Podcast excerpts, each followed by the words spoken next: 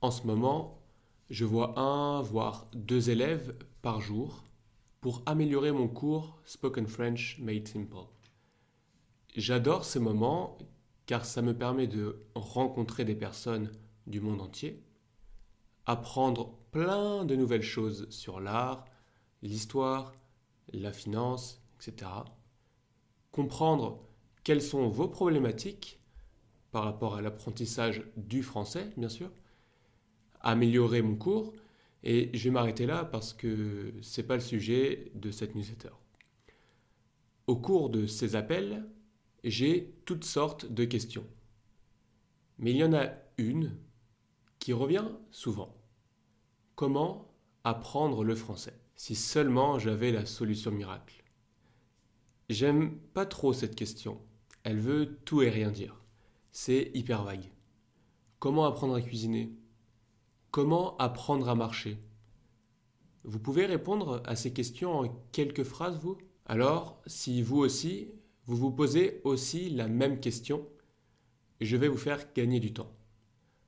Apprendre une langue, c'est simple. Pour être fluent, il te faut l'input, la lecture et l'écoute, l'output, parler ou écrire, de la motivation et du temps. C'est tout vous n'avez besoin de rien de plus. Ce qui explique que la plupart des conseils que je vous donne sont évidents. Si je résume les derniers que j'ai partagés dans mes newsletters précédentes, on a pratiqué régulièrement, faites des erreurs, fixez-vous des objectifs clairs et précis, parlez le plus possible. Il n'y a rien de nouveau là-dedans. Encore une fois, apprendre le français, c'est simple. Simple, mais pas facile. Ce qui est difficile, comme toujours, c'est l'exécution.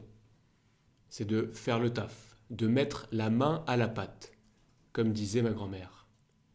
Il faut travailler dur et de manière constante pendant des années.